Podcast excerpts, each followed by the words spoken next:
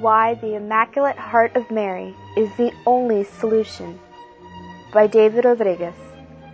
An evening conference from Fatima, Why the Time is Now, given in Plymouth, Massachusetts on October 26, 2022.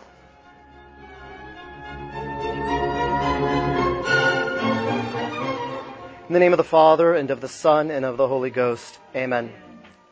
Most Holy Trinity, Father, Son, and Holy Ghost, I adore Thee profoundly, and I offer Thee the most precious body, blood, soul, and divinity of Jesus Christ, present in all the tabernacles of the world, in reparation for the outrages, sacrileges, and indifferences by which He Himself is offended, and through the infinite merits of His most sacred heart, and the Immaculate Heart of Mary, I beg of thee the conversion of poor sinners.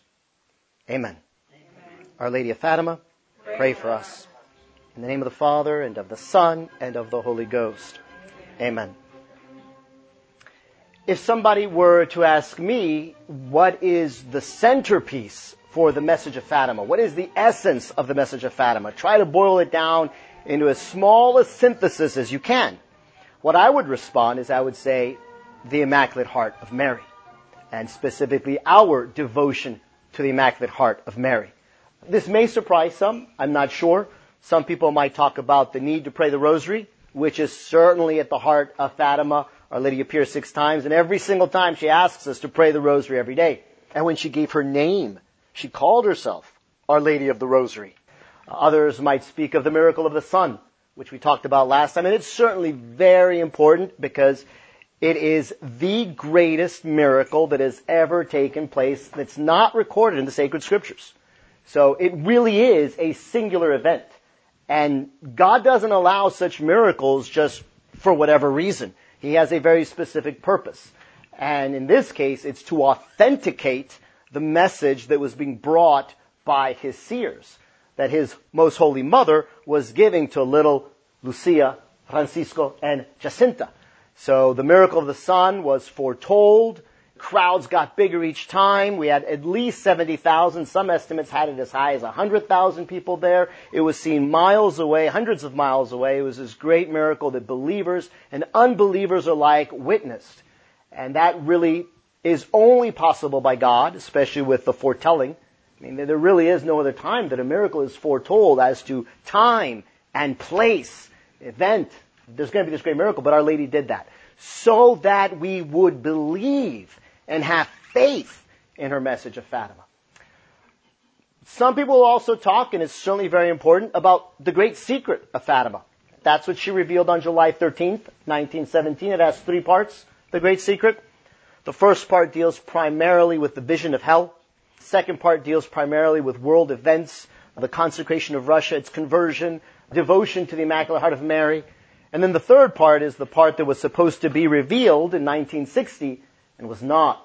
And for a long time, the hierarchy in the Vatican buried that message.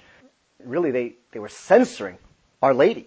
Kind of this cancel culture that exists. That, that's really what was happening because these contained the words of Our Lady. So there was a vision, and then there were words of the Lady in this third part of the Great Secret. And eventually in 2000, John Paul II did reveal the vision which Lucia had written on a folio, a long diary sheet of paper folded in half to make four pages. And in 2000, the Vatican attempted to make the claim that this was the entirety of the third secret. That was it. That was all. But we also know, and it's been attested and it's been proven, that there was another sheet of paper, just a one sheet of paper, about 26 lines of text, in which Lucia wrote the most you might say, dreadful, horrific, the most difficult part of the third secret. She actually couldn't write it down. She said, even after her bishop commanded her to, she said there was a preternatural force that was withholding her. That, that really means that Satan was exerting force so that she could not write this message down. And it took a special apparition of Our Lady. She appeared, I believe, on, on January 2nd, 1943, and flooded Lucia with grace so that Sister Lucia could then write this part of the third secret. So in her memoir, she wrote the words, etc., dot, dot, dot, and that's where you take the little piece that was in the paper, in the envelope, and continue right there. That's the etc. Our, our Blessed Mother doesn't say etc. She uses words. That is the part that to this day is still not revealed. So that's the part of the great secret. The third part of the great secret, the words of Our Lady. That's why I say she's being censored. We still have not heard her words. So all of that took place on July 13th, 1917, when Our Lady revealed the great secret in its three parts. I think the three parts are very interesting. The three parts really are designated as such by our Blessed Mother. She had them revealed at three different times. So the first part, Sister Lucia was already able to talk to her bishop about it in the 20s in some of her letters. She's already discussing the vision of hell. On June 13th, 1929, when she was a nun in the convent of Tuy, Spain, she had a great mystical vision. She saw the Blessed Trinity in words in a vision that she said she couldn't even explain to us. I don't know if that means that she just didn't have the human words to explain the deep mystery she saw, which of course echoes someone like Thomas Aquinas when he's about to die and he sees a vision of God and he grabs his great summa, which to us is like a treasure house of theology and of knowledge, and he throws it in the fire and he says, this is no good. This is just as good as straw because the vision of God that he saw was so great, right? This summa that most of us can't even read and handle and process, and he's saying it's so, much straw because he saw a vision of God. So I certainly think that's part of why Lucia couldn't really reveal this vision of what she saw because human words simply can't explain the greatness of the mystery of God. Uh, but at the same time, I also think there might have been something there that our Lord did not want her to reveal because it was, let's say, directly to her or we weren't ready for it or in His wisdom. So that's what happens on June 13th, 1929, and at that vision is when our Lord and our Lady say, now is the time for the Pope to consecrate Russia. So the Pope was supposed to consecrate Russia as of June 13th, 1929. Okay, when she came in 1917, she said, I'm going to ask for the consecration, but I'm going to come back when the time is right, when God knows the time is right. Just like she said, I'm going to ask for the first Saturday devotion, but I'll come back when the time is right. She does that on December 10th, 1925, when Sister Lucia was at Pontevedra. So those are two very important apparitions of our Blessed Mother that are connected to the message of Fatima that come after 1917 and the six apparitions that most Catholics, if they know about the message of Fatima, are more familiar with. But Pontevedra really needs to be remembered as well as then 1929 at Tuy. So now the second part of the secret can be revealed and Sister Lucia promptly begins to write to her bishop about it to get to, and her confessor so that she can get word to the Pope that now is the time to consecrate Russia.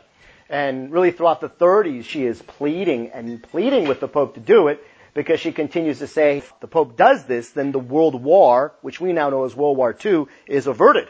And there is no world war. But if he doesn't do it, then, then there is going to be a war. And a terrible war, far worse than World War I, which is of course part of what Our Lady had prophesied at Fatima. And then, of course, we know that the third part of the secret was not to be revealed by express command of Our Lady until 1960. Uh, and that's what she gets this grace I just mentioned a minute ago, there in 1943, to finally write it down after a bishop commands her, and the Blessed Mother gives her the grace to do it, but it gets sealed, and it's supposed to be revealed to the world in 1960. So this idea that it's in three parts uh, is really something that comes from Our Lady herself. That's how she has divided up her great secret. Oftentimes they call it three secrets. That's a bit of a misnomer, although it's just the way we talk. You know, the first secret, the second secret, it's really parts to one whole unified secret. And then that's really what I wanted to get to today. I mean, what is that element that is tying all of them together? So I would argue it's, it's why Our Lady came. Our Lady came because ultimately God loves us. And God loves us very much. He has made us. He has made us to exist with Him for all of eternity. And He desires our salvation. Know, I love my children, I love my wife, I love my family, my parents, my brothers and sisters, and I desire their salvation. But obviously the desire I have for their salvation pales in comparison to how God longs to be united to us and to desire us and desires our salvation. I mean, we can't really even fathom that. But He loves us, and so He wants us to be with Him in heaven. And of course, as you know, the story of man which we read throughout the Old Testament, throughout the pages of our church history, throughout the pages of our own personal history, we see that man is rejecting God. Man is turning away from God, offending Him, breaking His laws, basically this great roar of a no a non serviam, which is what Lucifer cried out, right? I will not serve you, God. I will reject you. So we're rejecting our Creator. And know, we can go into a little bit of this, but I, I don't want to get too far afield. So just trust me when I say that this revolution against God, this diabolical revolution, has just intensified, picked up speed. I think now all of us feel it. We really feel the speed is just picking up. Well, I mean, it's been going for a long time. So it doesn't surprise me that it's picking up speed now. But I mean, it's going back to the time of Martin Luther, even before Martin Luther. I mean, you could say it goes all the way back to the Garden of Eden, certainly, but really started intensifying around the time of the Protestant Revolution, in the period that people like to call the Enlightenment, but I call the Darkening, uh, with Freemason's rise, with the French Revolution, with the 18th century being the century of revolutions, the destruction of altar and throne, the destruction of Christian civilization, the greatest civilization man has produced, what we know as Christendom. You know, that was just the 1800s where the destruction of that and really the sort of the death blow to all of that came with World War One.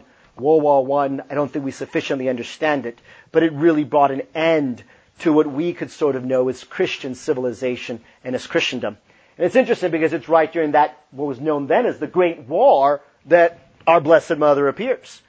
Sort of knowing like you all have reached the end, the end of, I was just talking to someone a minute ago, what really was about a thousand years of Christendom from the time of Charlemagne, you know, around 800 another thousand years, you're now at 1800, and this is when all the revolutions picked up of the French Revolution. The 1800s were a rough time. I mean, if you read the popes in the 1800s, you'll see how, how much the church is under attack. Well, at World War I, I mean, that really is sort of the end of Christendom. And that's when Our Lady comes, because now the revolution has reached such a fever pitch. It is so intense that she's the only solution. Only she can help us now. That there is no human solution left to us. Even many of the great solutions, I would argue, that God has given us, so they are supernatural. They're not just human. Things like the papacy, things like the dogmas of our faith, things like the holy sacrifice of the Mass. Many of these things that God has given us, at this point in time, they're not going to be the solution. It's only Our Lady that can help us. And in many ways, it's because in our great rejection, we have been rejecting those also. And I believe that that's part of the message of Fatima, very much explaining Our Lady saying, you know, you can't abandon the dogmas of the faith. They must be preserved. Dogma of the faith has to be preserved, although it's not going to be. Right? There's going to be this great apostasy within the church, even at the highest levels. Our Lady forewarns about those sorts of things. She forewarned about making changes to the worship, the divine worship, which is our duty before God. We have to worship God rightly. And so she forewarned, don't make those changes, right? That's going to lead to the loss of many souls. And so, in 1917, we've reached this point, and then we also have going on now, the revolution has grown so opposed, rejecting God so much, that it's a full-blown atheistic revolution. Right? That's really what communism becomes. We know communism starts really ground swelling in the 1800s, but it's going to come to a more sort of very powerful political moment in our world history in 1917, just weeks after the miracle of the sun, when there's the Bolshevik revolution in Russia. And Russia falls, and of course Our Lady's talking about Russia spreading her errors throughout the world if that country is not consecrated to her immaculate heart and therefore also converted once Christendom is over with, and we don't obey Our Lady, you really see what man can do left to his own devices. I mean, this is why we had World War II, and we know the horrors of that war on all sides. I mean, people like to point to Nazi and Hitler, and plenty of horrors there. Seen a lot of movies there, but I mean, if you studied your history, please realize the horrors were equal on both sides. There was not really a good guy and a bad guy in World War II, unfortunately. I mean, everybody involved, not every individual, but at the level of the governments, we're all bad guys. I mean, the kinds of fire bombings and the kind of destruction that the Allies, the United States, my own beloved country, leveled on the German people, many of them innocent as well, is, is really horrific. Dropping a nuclear bomb, you know, over in Japan, several, I mean, that's horrific. Those are great crimes. All sides here, the kinds of crimes that were being committed by the Russians. I mean, the slaughters that they did in Poland, and they're our allies. So, I mean, the point here is that World War II, I think, was really just showing us the, evil to which men can descend. And again, on all sides of the battlefield, it's sort of like I, see the devil just in, in this malicious, sadistic glee, seeing, you know, all sides of mankind descending into this horrific evil. And, and it hasn't gotten better. I mean, in the 20th century and now the 21st century, more people have been killed by war than in all the other centuries of mankind put together. As Our Lady of Fatima made clear, war is a punishment for man's sin. God withdraws. It's like he turns his face from us, to use scriptural language, leaving us to our own devices, and without his grace, which we reject, we descend into this barbarism, devoid of Christian charity, and we slaughter each other in wars. It is so clear that war is a consequence, a punishment for sin. You know, I don't know if, you, I mean, I get so upset sometimes, I'm sure you do too, where like the movies will always sort of show that, oh, the church is so bad, and they always portray the Catholic Church in very negative lights, as if every bishop was greedy and warmongering. You have a lot of those movies. And then they talk about, oh, the religious wars and how bad the religious wars were. That, I mean, they were bad, and what they did to Europe, you know, in the 1600s is certainly uh, not a good page in our history. But again, they pale in comparison. They pale in comparison to what has been done in the 20th and 21st century when we've abandoned God. So, uh, yes, man is prone to evil, sure, but at least when you have Christendom and you have the Catholic Church and you have more of a Christian civilization, the evil to which we descend to is not nearly the same kind of evil to which we descend to without God. That's, I think, part of this message Our Lady of Fatima is saying. You're now at this point where things have gotten so bad and I don't think we need a sort of course in current events right now. We, we all are reading the news. We all are seeing the things happening in our church, in world governments happening, you know, on the political, the economic scene. We all know that it's getting bad. It's not getting any better. It's only getting worse. So I think one of the very important things to take away from this is to realize, and we've got to get this message out to more people, is it does not get better. And it will continue to get worse. Worse for you and me, worse for our children, our grandchildren. It is only going to get worse. And I don't even, sometimes I can't even imagine how it's going to get worse. But I know it will. I know it will. You know, my mind is not a spiritual, angelic one like Lucifer, Satan has. So I cannot even imagine the kind of evil that he can. So he can still take us deeper into evil. That's his plan. That's where he wants to take the world. Until, until we obey Our Lady of Fatima. I mean, this is the only solution that is left. It is what God Himself has said, and it is what what Our Lady has come and said. So this is the only solution. So I think it's a fair question that we should sort of ask ourselves, well, well why is it the only solution? Well, what, what's going on here in the dynamic? And that's why I say, well, at the essence, at the very essence of the message of Fatima, is the Immaculate Heart of Mary. This is not de fide, this is my opinion. I got it from a good priest who's actually put videos out for us on the Fatima Center, Father Stalen. But what he said really, really struck me, and I think he's right. We have those six apparitions, and people often ask, well, what's the most important apparition? Some people say May 13th, 1917, because it was the first one, got it started. There's reason to think that. Others say July 13th, 1917, because that's when she gave them the great secret. We could say the main content of the message of Fatima came from there. And you know, I, I can understand that position. Others will say October 13th, 1917, because that's the great day of the miracle of the sun. But I think Father is right when he says, no, it's June 13th, 1917. And the reason he said it was June 13th is because he said on that day is when our Blessed Mother reveals to the world for the first time her Immaculate Heart. So she revealed her Immaculate Heart to the children and she showed it to them. And you know, we veil things that are very sacred. And so the unveiling of it is also a very sacred moment. We have that in our church. There's a beautiful theology behind veiling. You veil that which is sacred. So in the church, the tabernacle is veiled. Right? The ciboria is veiled.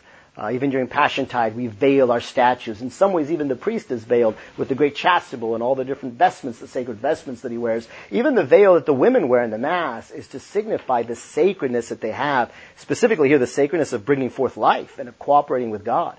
And so it, does, it makes sense to me that a world that has rejected life and is so deep into abortion and the culture of death also rejects the veil and the sacredness of the woman and the way she cooperates with God in a unique way that man does not in bringing forth life. But again, I digress. Uh, here the point is veiling and unveiling. And so our Blessed Mother is unveiling. And what is she unveiling? She is unveiling what is most precious to God. What God loves the most. What is closest to his heart. And so God has really sort of like stepped out you know, to use human terms and analogy, and so it's, it's wrong to use these words, but we only have words to use. It's sort of like with a certain fear and trembling, God says, okay, I'm going to extend this to you, the thing that I love the most. Because again, when He created the Blessed Mother, the beauty of the Blessed Mother, and the joy that He gets from the Blessed Mother, His most perfect creation, is greater than all the beauty of the rest of the universe combined. I mean, if you can get all the angels together and all the saints together and all the beauty of the created world and the stars and, and just everything that God has created, and you put like on a balance scale the Blessed Mother on the other side, the Blessed Mother far outweighs it. And God derives far greater joy and pleasure and delight from the beauty of the Blessed Mother. And the beauty, of course, is above all her purity, her virtue, her humility. And that's true beauty. Having God's right order, that's beauty. And so he sort of guarded, you could say very jealously, this immaculate heart. But now we have offended him so much and our sin has become so great that that's the only thing that can save us from the great punishment we justly deserve. To use scriptural language, from the wrath of God. It's the beauty of her heart and the pleading of her heart and the love of that heart. And so he wants us to now be devoted to that heart the way he is devoted. And he wants us to love her heart. And he wants us to offer reparation to her heart. Because Blessed Mother has also been so offended. And God can actually, He can take, and I think every man here could realize this, you can take a lot of offenses levied against you. But when they start levying offenses against your wife, or your mother, or the daughter whom you love, like it stops there. That's where you say, no, th- th- this is not acceptable. Because as men, it's one of our most solemn duties to protect women to cherish, care, and protect them. And the closer they are to us, the greater that solemn duty. And so as a man, you are willing to take more against your own person than you are against, you know, let's say your mother or your wife, your daughter whom you love. Well, the Blessed Mother is God the Father's chosen daughter, and God the Son's elect mother, and the Holy Ghost most beloved spouse. And so he does not allow for those offenses against her. And he does demand his justice and his love for her, demand that reparation be made to her immaculate heart. So he says, okay, all these offenses have been done. I will now extend that heart to you. This is your last opportunity. This is your last chance. You must be doing it. And she loves us so much that she'll come on our side. She'll actually, of course, be willing to offer her immaculate heart on our behalf to appease the Father, to right this great injustice. She was willing to do it at the foot of the cross and she remains willing now. She does allow those offenses against her, but she knows that divine justice must be met, and so reparation needs to be made to her immaculate heart to satisfy God's divine justice. So now that heart's been extended, that's the, that heart is the only thing that can stop all this evil. That heart is the only thing now that can placate God for all of our injustices. And that's why she now shows it to her, to reveal it to us. But it also shows how much God loves us that God loves us so much that while we really do deserve hell and we really don't deserve His salvation, He's still going to extend it to us and He's going to offer that which He loves the most, and which is most precious. The whole goal of Fatima is that in the end, her Immaculate Heart will triumph and the church will place a devotion to her Immaculate Heart alongside the Sacred Heart. And so the Sacred Heart is Christ our King, and the Immaculate Heart is meant to be our Mother and our Queen. And those two will reign together. They must reign together. You, you can't have the Christ the King reigning without his mother, the Queen. And so those two will reign. They have to reign in our hearts. They have to reign in our families, in our cities, in our churches, our parishes, in our nations. And they have to reign in the church. And right now, they're not reigning the acknowledgement that we should give them.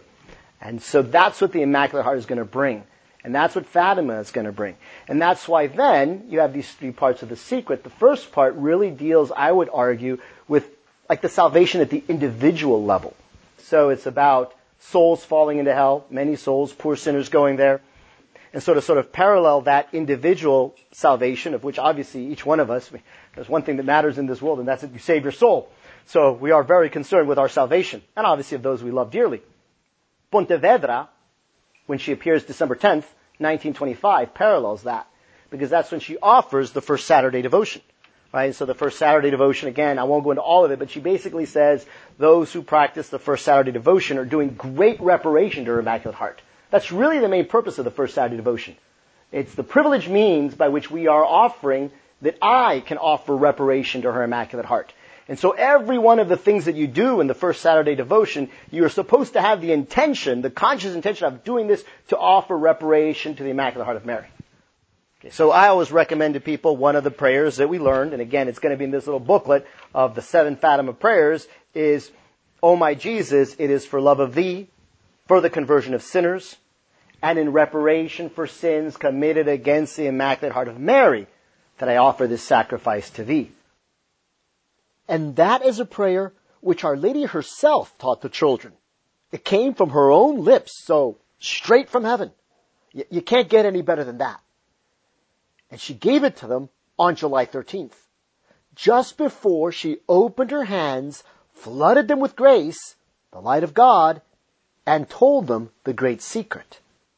So keep that in mind whenever you do offer this prayer, which I hope is on a daily basis and lots of times.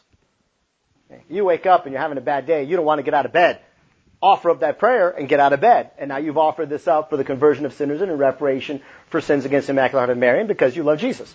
You, you go to Mass, you get in your car, you go to work, maybe your child is, you know, yelling at you and you're irritated. You can offer all of that up. And you should. And that's why it's a great prayer to memorize. You stub your toe, it's raining and you didn't want it to rain today because you wanted to, you know, do whatever it was you were going to do. Any little thing that happens in your life. We can offer all of those things up. And with that prayer, we can then make it conscious to offer reparation to Immaculate Heart. That's what we need to be doing. All of us, all the time. But then, you know, those are like, I don't know, in my analogy, like little pebbles. You're doing them every day. But then you get the big boulder, lot of grace. And that comes every first Saturday. So every time, once a month, Our Lady gives us opportunity to the first Saturday devotion to offer a lot more reparation because it's a privileged time of grace. So you want to make sure you're getting that first Saturday devotion done. And that when you do those four acts, it's kind of five things. You're supposed to pray the rosary, offer that in reparation.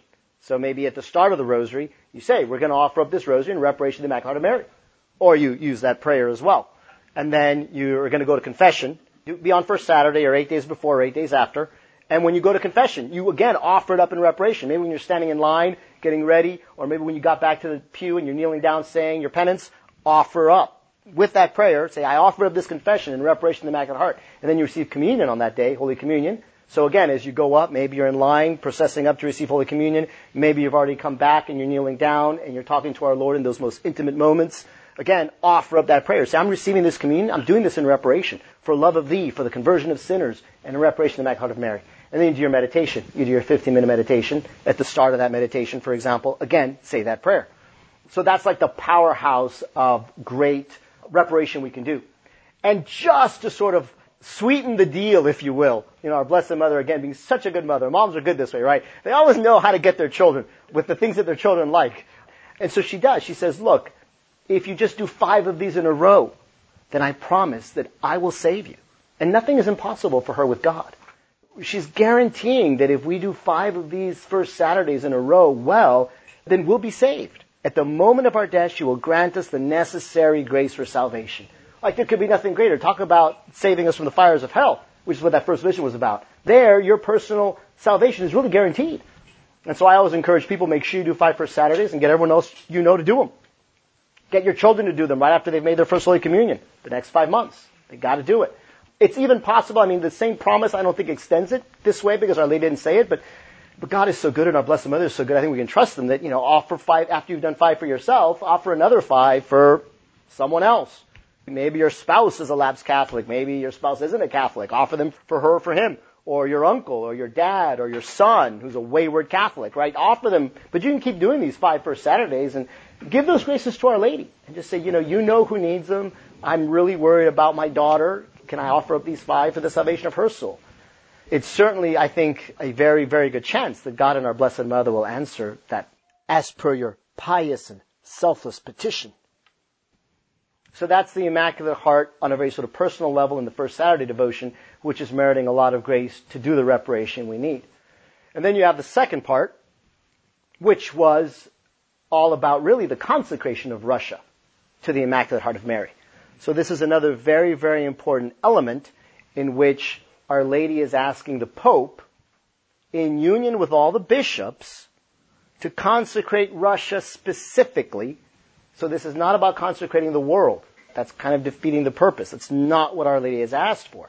Our Lady wants Russia and Russia alone to be consecrated, and that's part of what consecration is. It's setting something apart.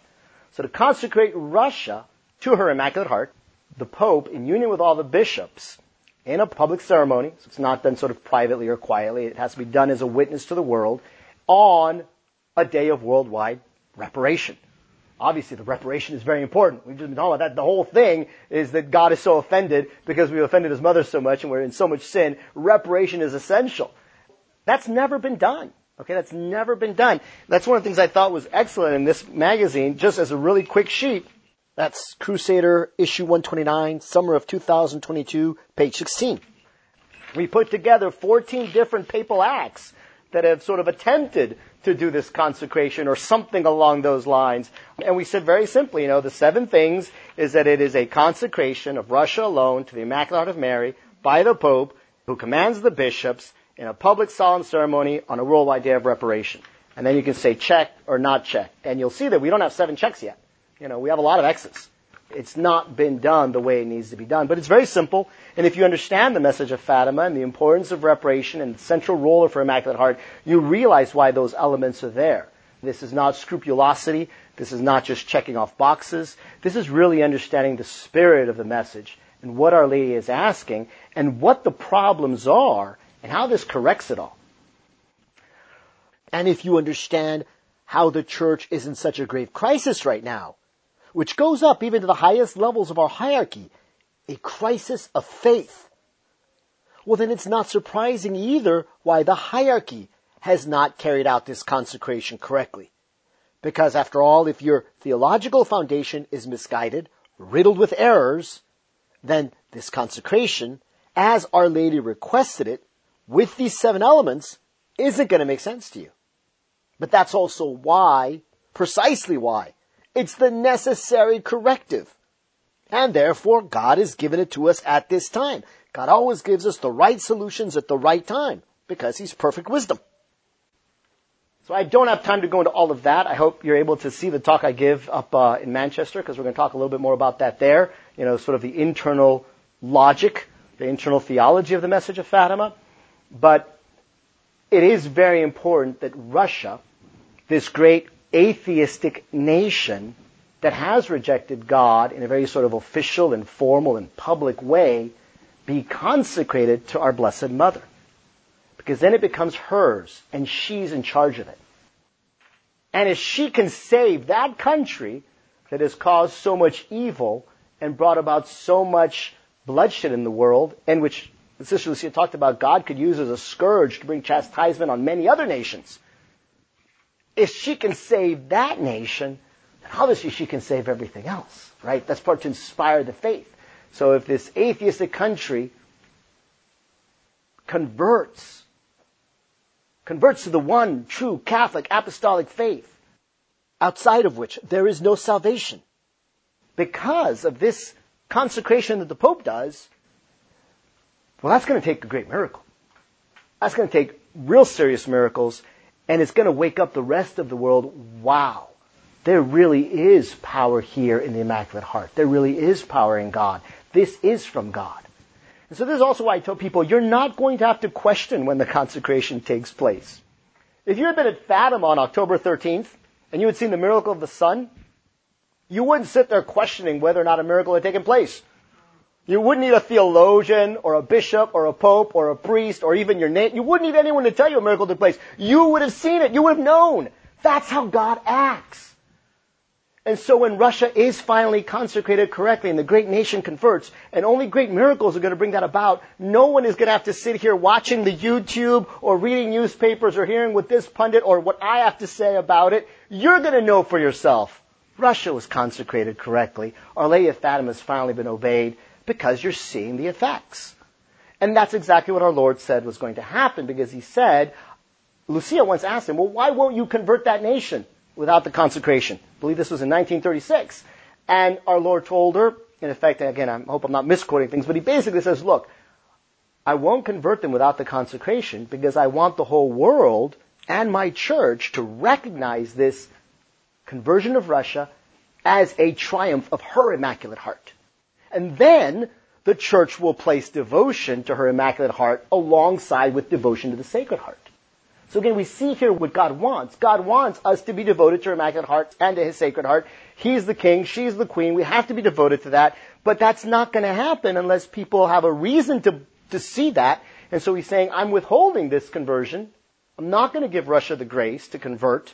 And the world is going to keep spiraling worse and worse and worse and worse until you get to a point where you finally do it right, and then there are going to be great miracles that flip everything around, and everybody's going to go, whoa, that happened because of the consecration. And then people will accept that it was Mary's intercession that did it, that it was her Immaculate Heart that did it, and we'll have this worldwide devotion to the Immaculate Heart. And Russia, of course, will already be consecrated specifically to her Immaculate Heart. And many Catholics are doing the first Saturday for their own personal devotion. We're getting this reparation. And that's why the worldwide day of reparation is so important also. Because that's part of this devotion to the Immaculate Heart. And so that's the second part of the secret. And that largely deals, I think, with world peace, right?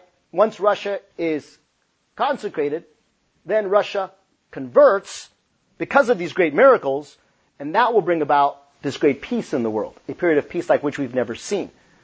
And that will entail many wonderful changes, things we're not accustomed to. For example, the union of church and state, better than it ever even existed in Christendom. Because you can't have world peace if the church and the state are separated. That's clear church teaching the church will have to be united. No more heresy, no more schism. So East will be reunited to the West. You can't have world peace otherwise. The Mohammedans will have to be converted. You can't have peace if a false religion has a billion adherents, many of whom would be willing to wage jihad against Christ's disciples. Christ will have to be acknowledged as king in the private and public sector by individuals, families, nations as king. It is clear papal teaching, and really it's the sense of the faith, that men can only find peace under the kingship of Christ. And that, well, this is going to be the reign of the Immaculate Heart. Right? And so there'll be a kind of, you could almost say temporal or, or salvation in, in worldly terms. This world peace which we all long for. And so I really think that's what the second part of the secret is really focused on. And there's reasons why the Pope has to do it, and the bishops, and I'm not going to get into all that, although if you have questions, we could get into that. But then there's the third part. And the third part, of course, is not fully revealed yet, but I really think what happens in the third part is the third part is really applying this salvation, if you will, inside the church. You know, so you have the individual, and then you have the world at large. Russia is the singular nation that typifies where the rest will go, and then you have the church, salvation within the church because we know that the third secret deals primarily with things going on in the church. And we look around and we see that things are very, very bad in the church right now. She is the indefectible bride of Christ, so the gates of hell cannot prevail against her. But that doesn't mean things can get really, really bad within the church. And they have gotten really bad. And they're going to get worse. They're going to continue to get worse. If you're following this synod on synodality and the kinds of things that it's proposing, it's bad the rumors are out there, and these rumors, I'm telling you, they always seem to be coming true. We've been having rumors the last 10, 15 years about what's going to happen, and those rumors are always coming true. Even the rumor about like Benedict resigning, I mean, that was circulating, it was out there, and people were saying no, no, and then one day it fell, and he resigned, and, you know, we're all saying, what? And now we have two men dressed as the Pope, dressed in white. We had rumors about Francis issuing a document to shut down the traditional Latin Mass. And that came true. Traditionis Custodes.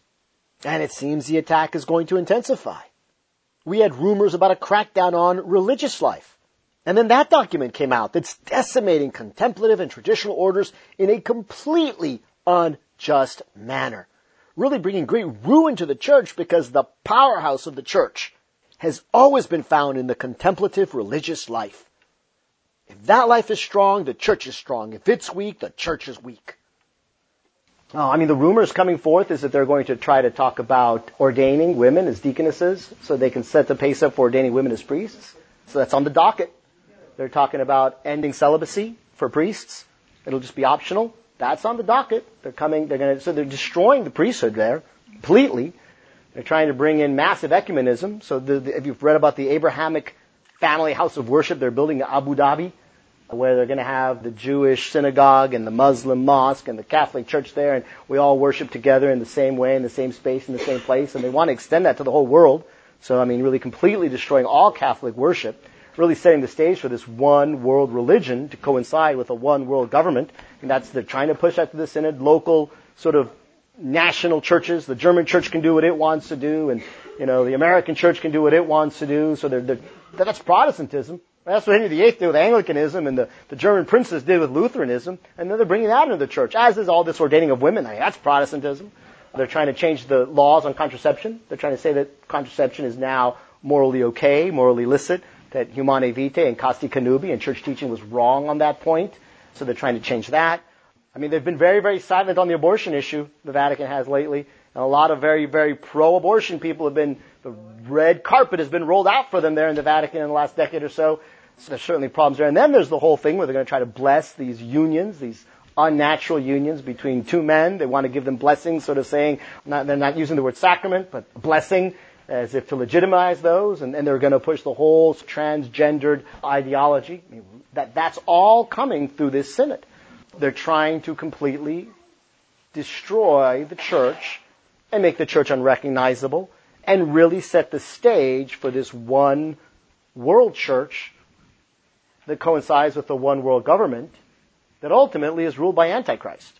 That is the devil's sort of master plan. I mean, we've known about it for a long time. You can read about it in the book of the Apocalypse. It is there. And we're seeing a lot of it come before our eyes. And that's why now the Immaculate Heart is so important because if you recall, Saul has been taught it is she who crushes all heresies. It is she who will crush the devil. And that takes us all the way back to Genesis 3.15. The very first promise God makes and the first proclamation of the gospel is he tells the serpent that she will crush your head. Genesis 3.15. I love that line. In Latin, it's ipsa conteret. She will crush his head. Well, our Blessed Mother is the one who crushes Satan. And so as, as Satan has gotten much stronger and he has this diabolical revolution, it's going to take the Immaculate Heart to squash him down. That's what's going to defeat him. And at the end times, when Antichrist finally does come after this triumphant reign of Mary, that is then when Christ will come again. And then the world is over. But before we get to that, we still have Mary crushing his head. And I do believe we're coming to an end of an age here. But the good news is that when the age ends, it's our Blessed Mother crushing the devil, and we enter the reign of her Immaculate Heart, the triumph of her Immaculate Heart. So there's certainly great good news for us, and there's reason for us to hope but we have to do everything in our power to get there. And we need a sense of urgency about ourselves, and we need a certain sense of fidelity about ourselves. We've got to get more Catholics understanding this and believing this and living out the message of Fatima. And so I'll conclude just with that because I think the natural question that a lot of people will ask is, well, what do we do? What do I do? What can I do? So the simple answer is we'll realize that Fatima is the only solution. There is no other solution. And to sort of make it a very simple way for people to remember, I offer you a mnemonic device. RCSOS. Roman Catholic SOS. And that's to help everyone easily recall the basic points of how to personally live the message of Fatima. I hope people don't find it sort of, you know, clichéic or, or, I mean, I like it. I think it's a good analogy. I think it works. I mean, that's just to say we're Roman Catholics and we need to send an SOS up to heaven. Okay, so it makes sense to me. You're Roman Catholic, and this, this plea has to come from Roman Catholics. I mean, when I say Roman Catholic, what does that really mean? I'm not talking about Roman Catholic just in name. I mean, I'm trying to say take it seriously. So that means you've stopped offending God, which is an essential message of Fatima. Cease offending God, Our Lady says. Right? Follow the Ten Commandments. Do your daily duty. Stay in a state of grace. I mean, that is baseline Catholicism. I mean, if you're really not doing that, yes, you're Roman Catholic if you're baptized, but, but you're not really living like a Roman Catholic should. So, I mean, we've got to get that out. So you got to be a Roman Catholic because you got to be in that state to merit grace. If you're not a Roman Catholic, you can't be meriting grace. You can't be meriting things. But your good works actually aren't good because you're not in a state of grace. So, because you're a Roman Catholic, we already understand that you must cease offending God and you must remain in a state of grace. And then I think the SOS is very applicable because it's like you're on a boat. Right? We know that the church is like the bark of Peter. And the bark of Peter is taking in a lot of water, just like the gospel story right on the storm when the apostles were very worried and they raised up a cry to help to our Lord and they asked him, Lord, save us. You know, that's the apostles uttering this SOS and they're on Peter's bark and that's what we have to be doing. We have to be uttering this great SOS to God. So there's this urgency because the boat is kind of sinking. I think of John Bosco's dream where the boat has to be connected to the Eucharist and to our Blessed Mother, the two great columns. That's the Immaculate Heart of Mary. You have the Eucharist, you have the Sacred Heart in the other column. So it makes sense to me. It reminds us that it's a universal thing because Roman Catholics are universal. We all have to be doing this. And there's a sense of urgency with the SOS. And then once you kind of have that basic understanding of why we're saying Roman Catholic SOS, we then take the first five letters, the R for the Roman, the C for the Catholic, the S, O, and the S. And those are the five things you've got to be doing regularly. So the R is for the rosary. Right? You pray your rosary every day. So remember that R is for the rosary. And then the C for Catholic, that C stands for the consecration. We should be consecrating ourselves personally to the Immaculate Heart, and we have to be praying for the consecration of Russia, which obviously means we're praying for the Pope, we're praying for the bishops. So we got to be doing that. So the consecration is very important. Then you have that S, which is the brown scapular. The S is for the scapular. You're supposed to be wearing your brown scapular. At Fatima, Our Lady extended it to all the world, signifying she wants everyone wearing the brown scapular. So wear it always and wear it faithfully. And then the O is to offer. Offer your prayers and offer your penances for the conversion of sinners, for reparation to her Immaculate Heart, for the Pope and the bishops and the mess in the world, for yourself and for your own sins, but offer prayer and penance. And then that last S is the Saturday, the first Saturday. Every month you do the first Saturday devotion, which you just discussed. So if you're doing that, then you're doing what you can, and you're doing a lot, right? So cease offending God, stay in the state of grace, and then live out the RCSOS, your rosary, your consecration, your brown scapular, offer your prayers and your penances, and practice the first Saturday. And if we can get enough Catholics doing this, and I'm firmly convinced that one, well, you're going to be saving your own soul, which is ultimately the one thing that is in your power and you must do so that you can get to heaven. You're going to be helping a lot of other people too, and you're going to be getting us that much closer in what you can do to this final, ultimate triumph of the Immaculate Heart of Mary. And you'll grow in your devotion to the Immaculate Heart of Mary, uh, your love for her, which is ultimately what this message is about, offering a reparation, loving her. That to me is the Fatima message in a nutshell. It's kind of maybe as quickly as I could do it. Um, trying to tie in. There's a lot more. It's very, very deep. But thank you for your attention. And let's close with a Hail Mary. And then we'll open it up for questions and answers. In the name of the Father, and of the Son, and of the Holy Ghost. Amen. Hail Mary, full of grace, the Lord is with thee. Blessed art thou amongst women, and blessed is the fruit of thy womb, Jesus. Holy Mary, Mother of God, pray for us sinners, now and at the hour of our death. Amen. Immaculate Heart of Mary, pray for us. In the Father, and of the Son, and of the Holy Ghost. Amen.